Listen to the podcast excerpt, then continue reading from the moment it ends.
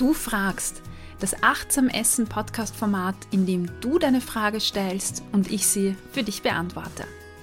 Die heutige Frage kommt von Manuela und sie sagt, hey, ich habe Hunger, aber überhaupt keinen äh, bestimmten Appetit. Was, was soll ich da machen und was soll ich da essen? Und darum geht es in der heutigen Folge. Herzlich willkommen beim Achtsam Essen Podcast. Das ist dein Podcast, wenn du ein gesundes Essverhalten erlernen möchtest und zu einem positiven Körpergefühl finden möchtest. Mein Name ist Cornelia Fichtel, ich bin Ernährungspsychologin und freue mich irrsinnig, dass du heute bei dieser spannenden Folge dabei bist. Ja, wenn dir dieser Podcast gefällt und du sagst, hey, da kriege ich super Inputs, dann hast du die Möglichkeit, diesen Podcast zu unterstützen. Und zwar auf zwei verschiedene Arten. Das eine ist, wenn dir eine Folge gefällt, dann mach doch einen Screenshot auf Instagram, teile die Folge in deiner Story, in deinem Feed oder auf Facebook oder auf anderen Social Medias. Teile die Folge aus deiner Podcast-App herauf. Auf Spotify zum Beispiel ist das möglich. Ja, und mach andere Menschen auf diesen Podcast aufmerksam. Das ist eine wirklich große Unterstützung für mich und für meine Arbeit. Eine zweite Variante wäre, dass du den Podcast finanziell unterstützen kannst. Das ist möglich auf steadyhq.com-ernährungspsychologie. Den Link findest du unten in den Show Notes. Und dort gibt es verschiedene Pakete, angefangen bei einem Euro. Und damit unterstützt du mich und machst auch möglich, dass ich den Podcast auch in Zukunft weiterhin ja anbieten kann und zur Verfügung stellen kann. Dann würde ich sagen, starten wir mit der Folge Appetitloser Hunger. Das bedeutet, du hast Hunger, du spürst deine Hungersignale, aber irgendwie kannst du nicht sagen, worauf du Gusto hast. Vielleicht hast du auch gar keinen Gusto auf nichts. Äh, oder du weißt einfach nicht, was du essen sollst. Und ich möchte dir zuerst einmal die Gründe erzählen und da steigen wir in eine kleine Diagnostik ein, weil für mich als Psychologin ist die Diagnostik immer ganz wichtig. Wenn ich weiß, woher das kommt, dann kann ich auch viel besser konkrete Inputs ableiten, was ich dann ja dagegen tun kann oder um mir da irgendwie rauszuhelfen starten wir unsere Diagnostik. Es gibt zwei Möglichkeiten, warum du einen appetitlosen Hunger hast. Entschuldigung. Das eine ist, du kommst aus einem gezügelten Essverhalten heraus oder vielleicht sogar aus einer Essstörung. Das bedeutet, dass du ja jetzt längere Zeit lang aufgehört hast, auf deinen Körper zu hören und für dich Essen vielleicht etwas Negatives ist oder immer mit Zügelung verbunden ist, mit Verzicht verbunden ist. Ja, und weil das irgendwie schwer ist, hast du angefangen, das zu essen, das vielleicht äh, energiearm ist, also das, was ja, man so isst, wenn man halt abnehmen möchte. Und du hast nicht das gegessen, was dein Körper halt wirklich gebraucht hat. Und somit hast du eine ja, äh, Disconnection, hast du keine Verbindung mehr zwischen äh, deinen Körpersignalen und ähm, den Signalen, die dich bei der Nahrungsauswahl, sage ich mal, leiten. Wenn du schon einen Hunger empfindest und den auch einschätzen kannst, dann ist das total super, weil dann hast du schon einen ganz, ganz großen Schritt in diesem Prozess gemacht. Jetzt stellt sich halt die Frage, boah, jetzt habe ich Hunger, ähm, weiß man nicht, was ich essen soll. Wie wir das lösen, kommen wir gleich dazu. Der zweite diagnostische Schritt, den schauen wir uns vorher noch an. Also Variante 1 war, du kommst aus einem gezügelten Essverhalten heraus, aus einer ja, Essstörung vielleicht und deshalb hast du mh, hm, nicht wirklich einen Tau, auf was du Appetit hast. Der zweite Grund ist die Stimmung. Das heißt, wenn du vielleicht auch eine schlechtere Stimmung hast oder eine Energielosigkeit hast oder eine Lustlosigkeit hast, vielleicht sogar in so eine bisschen depressive Symptomatik hinein. Das ist der zweite Punkt. So, jetzt wo wir das geklärt haben, schauen wir mal an, was kannst du tun. Vielleicht kannst du dich schon einem dieser zwei Typen zuordnen. Im ersten Fall, wenn du sagst, ja, ich komme aus so einer Zügelung raus, dann ist quasi dein Hunger, deine Körperintelligenz mit dem Nahrungsangebot nicht so verbunden. Das heißt, dein Körper muss wieder lernen, was gibt es denn da alles und auf was kann ich dann einen Gusto entwickeln. Wenn ich eine gute Verbindung zu meinem Körper zum Beispiel habe und Hunger habe, dann kann ich in mich hineinhören und schauen, boah, hm, auf was habe ich heute denn totalen Gusto. Bei mir zum Beispiel, wenn ich äh, viel unterwegs war, Sport gemacht habe, mich bewegt habe, einen anstrengenden Tag hatte, dann habe ich sehr oft einen Gusto auf irgendwas äh, Knackiges. Also das ist nicht so, dass mein Körper sagt, hey, iss Salat, aber im Mund fühlt sich das so an wie, boah, dieser Gusto nach irgendeinem äh, Salat oder Gemüse ist gerade so richtig groß. Und manchmal merke ich auch, boah, ich brauche jetzt einfach Energie. Und wenn ich quasi merke, ich brauche Energie, dann poppen in meinem Kopf schon ganz viele Ideen auf, was könnte ich denn jetzt essen. Und von diesen ganzen Bildern oder Ideen, die da aufpoppen, da nehme ich dann das, worauf ich am meisten Gusto habe. Und diese Verbindung fehlt dir womöglich. Das heißt, genau diese Verbindung kannst du wieder schaffen. Das heißt, dein Körper muss lernen, welche verschiedenen Speisen oder welche verschiedenen Lebensmittel geben mir was. Und dazu würde ich dir empfehlen, dass du dir gezielt, äh, geh mal auf Google oder geh auf Pinterest und such dir, was weiß ich, sieben verschiedene Rezepte raus, die vielleicht für dich sogar neu sind. Ähm, such dir Rezepte raus, die dich vom Auge her laut deiner Intuition ansprechen. Und diese Gerichte kochst du dann und dann wirklich nach jedem Gericht äh, schreib dir von mir aus auf, wie war das für mich, hat mir das gut geschmeckt, wie hat mir das getan. Und ähm, damit kann dein Körper lernen, welche Speisen, welche Gerichte liefern mir auch was.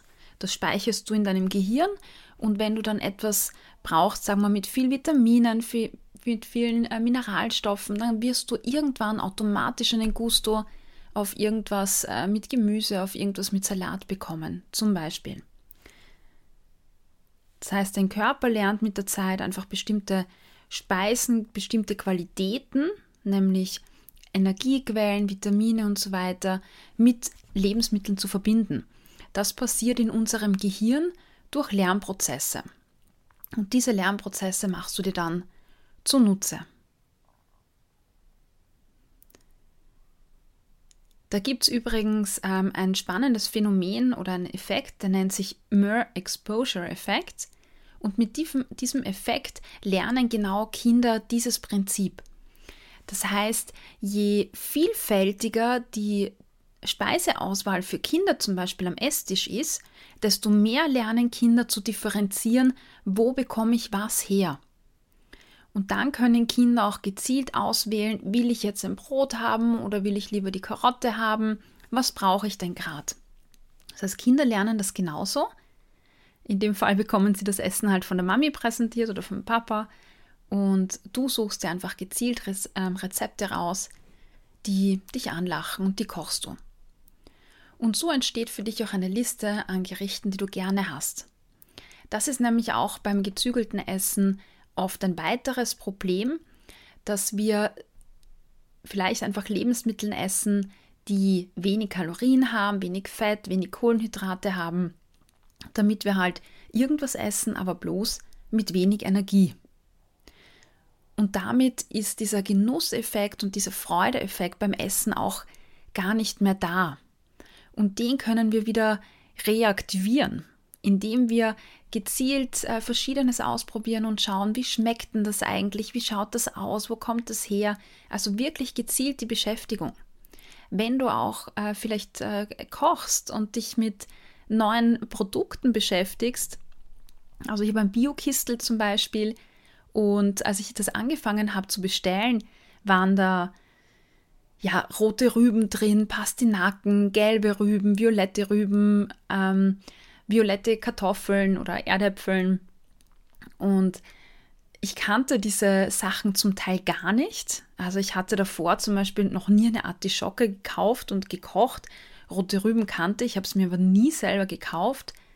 Und somit war ich gezwungen, mich einfach mit neuen Dingen auseinanderzusetzen und ja, neue Erfahrungen zu machen. Und somit haben diese Lebensmittel jetzt auch einen festen Platz in meinem Speiseplan, weil ich eben damit positive Erfahrungen für mich gesammelt habe.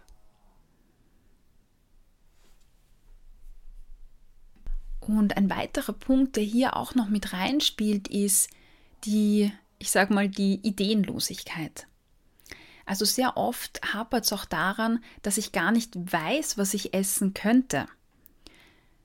Äh, viele Personen haben zum Beispiel so ein Standardrepertoire an bestimmten Speisen. Also bei mir war das damals, ähm, als ich Reizdarm hatte, ich kann mich noch ganz genau daran erinnern, da hatte ich davor einfach so ein Standardrepertoire, was ich gegessen habe. Und dann kam der Reizdarm und dann waren einfach viele dieser Speisen, die ich gegessen habe, ja, konnte ich nicht mehr essen. Und dann war ich einkaufen und stand im Supermarkt und habe mir gedacht, oh mein Gott, ja, ich war völlig überfordert, ich habe überhaupt nicht gewusst, was ich tun soll. Das heißt auch eine Unsicherheit, eine Ideenlosigkeit einfach daher, ja, dass ich, dass ich einfach nicht wusste, was. Und wenn du hier zum Beispiel äh, dir vor dem Einkaufen gehen schon ähm, Ideen holst, Rezepte holst, dann kannst du das verhindern. Also je konkreter du auch das Bild hast, desto eher vermeidest du diese Ideenlosigkeit. Wenn du also nicht weißt, was könnte ich überhaupt essen, dann befolg den Tipp, den ich vorgegeben habe und such dir ein paar Rezepte auf Pinterest raus. Verschiedene Dinge, um dir einfach für dich auch ähm, zu kochen. Und dann hast du auch irgendwann so ein Repertoire an Speisen, ähm, die du ja dann auch später essen kannst. Und ich für mich zum Beispiel habe angefangen, mir so ein kleines Kochbuch zu machen. Ich habe alle ähm, Rezepte, die ich so im Internet äh, mal nachgekocht habe und die mir geschmeckt haben oder die ich selber irgendwie zusammengemixt habe, ähm, die schreibe ich da rein und jetzt entsteht äh, Schritt für Schritt einfach ein Kochbuch mit Rezepten, die ich für mich sehr gerne habe. Und wenn ich auch mal so Tage habe, wo ich sage, hm, ich habe keine Ahnung, dann blätter ich da rein und dann ja, freue ich mich über die ganzen Ideen, die ich vielleicht sogar vergessen hatte. Ja, das zu Punkt 1. Appetitloser Hunger mit dem Hintergrund gezügelte Esserin ähm, aus einer Essstörung kommen zum Beispiel oder einfach ein ungesundes Essverhalten, Abnehmwahn, wie auch immer. Aber wie gesagt, an dieser Stelle finde ich es dann nochmal wirklich grandios, dass du deinen Hunger spüren kannst. Das ist wirklich toll, das ist schon ein total wichtiger Schritt. Und jetzt fehlt noch der zweite und der ist schnell erlernt, du wirst merken. Ja, der zweite Punkt, den ich vorher angesprochen habe, ist die Stimmung. Und da denkst du vielleicht, hm, wie kann das mit der Stimmung sein? Also die Stimmung, die wir haben, wird von Emotionen beeinflusst. Und unser Essverhalten besonders bei natürlichen Esserinnen, ist emotionskongruent. Das heißt, das Essverhalten ist immer in Übereinstimmung mit den Emotionen. Und wenn wir uns jetzt zum Beispiel Emotionen anschauen wie Freude, dann überleg mal, wie ist die Körperhaltung bei Menschen, die sich freuen. Wenn Menschen zum Beispiel aufeinander zugehen, wenn sie sich gerade gefreut haben und auf der Straße entlang gehen oder durch ein Lokal gehen, bei einer Geburtstagsfeier zum Beispiel, auf einer Party, wo du dich freust, weil du eine Freundin siehst, wie gehst du auf diese Freundin zu? Und wenn du so nachdenkst, dann wirst du merken, mh, hm, wahrscheinlich ist äh, mein Brustbereich offen, meine Arme sind vielleicht ausgestreckt eine Körperhaltung, die Offenheit signalisiert. Und das ist, bedeutet dasselbe für die Emotion Freude. Wenn ich die Emotion Freude habe, dann bedeutet das eine Offenheit für etwas, eine Zuwendung, ein Hingehen auf etwas.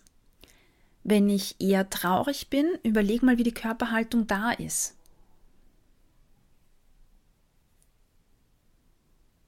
Oder wenn du wütend bist, da wirst du In den Bildern, die da vielleicht auftauchen jetzt bei dir, wirst du bemerken, dass die Schultern vielleicht nach vorne hängen, dass die Arme verschränkt sind. Das heißt, der Körper ist eher zu. Da kommt nichts ran an dich. Und dasselbe gilt für Stimmungen wie Traurigkeit, Ärger, Wut, Lustlosigkeit, hm, Langeweile vielleicht auch, eventuell, oder so ein Stimmungstief. Und emotionskongruent bedeutet jetzt, dass wenn du positiv gelaunt bist, wenn du gut drauf bist, dann bist du ähm, eher in der Stimmung zum Essen. Dann wirst du eher auf Essen zugehen. Das Essen wird mehr Spaß machen, wird dir mehr Freude bereiten. Du hast vielleicht Ideen, du bist kreativ das heißt, äh, Leute, die eher ähm, offen sind oder in einer positiven Stimmung sind, die wissen tendenziell schon eher, was sie haben wollen, was sie brauchen, sind neugierig auf Neues, probieren Dinge aus. Wenn ich jetzt die anderen Emotionen habe, also so depressive Verstimmung, so ähm, Lustlosigkeit, Traurigkeit, so eine Schwere, eine Niedergeschlagenheit, eine Trostlosigkeit. Aber auch wenn ich gelangweilt bin, verärgert bin oder wütend bin, dann bedeutet das, dass der Appetit ähm, nicht da ist oder nicht stark da ist. Klammer auf, die Ausnahme sind emotionale Esserinnen. Klammer zu. Also wenn du zum Beispiel merkst, du hast Hunger, aber du weißt nicht ganz, woran es liegt, oder dass du, Entschuldigung, du hast Hunger, aber hast ähm, keinen Gust auf was Bestimmtes, dann überprüf mal deine Stimmung, wie deine Stimmung gerade ist. Das kann dann der Grund dafür sein, warum du ja gar nicht weißt, was du jetzt essen sollst oder gar keine Idee hast. In diesem Fall würde ich dir raten, dich zu aktivieren, dich in eine positive Stimmung zu versetzen, indem du vielleicht ein schönes Gespräch suchst mit deiner Freundin auch, indem du hinausgehst, indem du dich bewegst, indem du mit deinen Katzen, mit deinen Hunden spielst, indem du dich aufs Rad setzt, eine Runde Rad fährst, ähm, indem du was Gutes tust also versuchst deine Stimmung da ein bisschen zu beeinflussen. Ja, und dann gibt es vielleicht Phasen, da ist man einfach schlecht drauf, das ist dann einfach so. Ja, und da müssen wir jetzt auch nicht großartig herumgehen. Also wenn ich jetzt wirklich so eine depressive Stimmung habe oder depressiv verstimmt bin, dann ist es einfach so, dass ich jetzt nicht nach dem Telefonat auf einmal super drauf bin. Und dann kann ich jetzt nicht ein Bad nehmen und äh, ich bin dann super happy. Das ist einfach nicht so dann such dir Rezepte für dich raus, die ja nährstoffreich sind. Da gibt es auch eine Podcast-Folge dazu, wie du das machen kannst. Also schau, dass dein Teller möglichst bunt ist und dass du alle Nährstoffe oben hast, die du brauchst. Kohlenhydrate, Fette, Eiweiß und Vitalstoffe. Also Gemüse, Salat, Obst, so etwas damit stellst du sicher, auch wenn du vielleicht jetzt nicht so den großen äh, Gusto auf irgendwas hast, dass dein Körper trotzdem alles bekommt, was er braucht. Und wenn du eine depressive Verstimmung hast oder so eine depressive Phase oder sowas, dann würde ich dir hier an dieser Stelle auch raten, die Unterstützung zu suchen bei einer klinischen Psychologin, die darauf spezialisiert ist, bei einer Psychotherapeutin, die darauf spezialisiert ist. Ähm, also keinen Coach aus dem Internet, den du kennst, sondern wirklich einen Fachexperten, der dich da unterstützen kann. Das ist wirklich hier mein Rat. Ja, und für alle, die sagen, ich habe halt einfach jetzt eine schlechte Phase, äh, ich habe jetzt keine Depressiv, also keine Depression oder keine depressive Verstimmung oder sowas, aber ich bin halt einfach gerade schlecht drauf, weil irgendwas passiert ist, weil ich gerade Stress in der Arbeit habe, weil ich weiß ich nicht, weil Corona ist und ich nicht das machen kann, was ich will, in einen Tanzkurs zu gehen oder so, dann schau dir einfach, dass du ähm, gute Aktivitäten für dich in den Alltag integrierst, die dir Freude bringen, die dir Spaß machen. Und richte deinen Fokus genau auf diese Dinge. Und auch vielleicht in Phasen, wo du einfach auch überhaupt keine Lust hast, hinauszugehen, denk nicht groß nach, mach das einfach. Ich meine, wenn du ein paar Tage zu Hause bist, ist es ja überhaupt kein Problem, dann mach das bitte. Aber Weg für dich ab, ab wann kommt der Zeitpunkt, wo ich vielleicht einfach rausgehen sollte und etwas tun soll. Der Hunger hängt sehr stark mit der Stimmung zusammen. Und deshalb ist es gut, dass du einfach auch schaust, dass es dir gut geht. Und wenn das ist jetzt das Fazit auch von der ganzen Folge. Also achtsam essen, intuitiv essen, das bedeutet jetzt für mich, dass ich höre, wann habe ich Hunger zum Beispiel ähm, und dann für mich gute Entscheidungen treffe, was will ich denn essen. Das funktioniert dann in der Regel am allerbesten, wenn du für dich im Balance bist. Das bedeutet, wenn es dir psychisch und äh, deinem Körper gut geht, das heißt, damit achtsam Essen für dich auch sehr gut funktioniert, langfristig funktioniert, ist es ganz wichtig, dass du quasi Maßnahmen setzt, ähm, die dir dabei helfen, dich wohlzufühlen, dich gut zu fühlen, um dich in Balance zu bringen. Also vielleicht ist es da auch erforderlich, dich mehr abzugrenzen, mal Nein zu sagen, mal nicht irgendwo mitzugehen, mal Nein zu sagen zu irgendwelchen Verpflichtungen, zu deinem Partner zu sagen, hey, bitte kümmere du dich heute um die Kinder. Ich brauche einen, einen Ich-Tag, einen Tag mit einer Freundin, ich gehe zum Brunchen. Ähm, also diese Dinge und auf der anderen Seite, dass du deine Energie füllst mit Aktivitäten, die dir gut tun, die dir Spaß machen. Also das äh, Belastungen, das, was dir Energie gibt, äh, so gut wie möglich zu reduzieren, indem du sie ablegst, indem du ähm, weniger Termine machst, indem du Aufgaben verteilst, mal Nein sagst und auf der anderen Seite Aktivitäten oder Dinge in deinem Leben zu holen, die dir gut tun. Und dann wird es zwar nicht von heute auf morgen gehen, aber sukzessive, Schritt für Schritt wirst du ja, Schritte vorwärts machen und du wirst sehen, dass das Auswirkungen hat und Effekte hat. Ja, ein kurzer Nachtrag, weil ich habe vorher gesagt, emotionale Esserinnen in Klammer. Das hängt einfach damit zusammen, dass emotionale Esserinnen auch bei negativen Gefühlen essen, weil die negativen Gefühle ja bewältigt werden müssen in der Regel. Und deshalb esse ich dann auch, wenn es mir nicht gut geht. Das ist bei natürlichen oder intuitiven Essern einfach anders. Die verhalten sich emotionskongruent, während emotionale Esserinnen ja das Essen benutzen, damit es ihnen besser geht. Ja, damit sind wir am Ende der Folge. Ich hoffe, da waren ein paar Tipps dabei. Äh, für dich auch, Manuela, von dir kommt ja die Frage. Ich äh, freue mich über dein Feedback. Ich freue mich über das Feedback von allen anderen. Äh, natürlich auch. Zum Beispiel auf Instagram oder auf Facebook. Da findest du mich. Schreib mir eine Nachricht. Ich freue mich irrsinnig darüber. Ja, und jetzt, wo wir am Ende der Folge angekommen sind, ist es wieder soweit, einen Kollegen, eine Kollegin von mir vorzustellen aus meinem Podcast-Netzwerk. Und heute möchte ich dir den Podcast vorstellen, How to Baby. Das ist der Podcast von Petra Russo und sie beschäftigt sich da mit äußerst spannenden Fragen, die dann auftauchen, sobald ja, wir Eltern werden, wollen oder schon Eltern sind nämlich eigene Erfahrungen, Kindheitsprägungen, ähm, alles, was darauf wirkt, äh, gute Eltern zu sein. Sind wir bereit für eine Familie? Wie wird man zum Paar? Wie ist das mit der Sexualität nach der Geburt? Wird es anders? Wie kann man das gestalten? Wie wird es anders? Und, und, und. Also ein Podcast rund um das Thema Baby, Partnerschaft mit Petra Russo, How to Baby auf allen Streamingdiensten wie Google Podcast, ähm, Spotify, Apple Podcast. Also hör rein. Ein ganz, ganz spannendes Thema, das auch nicht unwesentlich mit dem Essverhalten zusammenhängt. In diesem Sinne wünsche ich dir einen wunderschönen Tag und bis bald. Genieße und ja, sei achtsam beim Essen.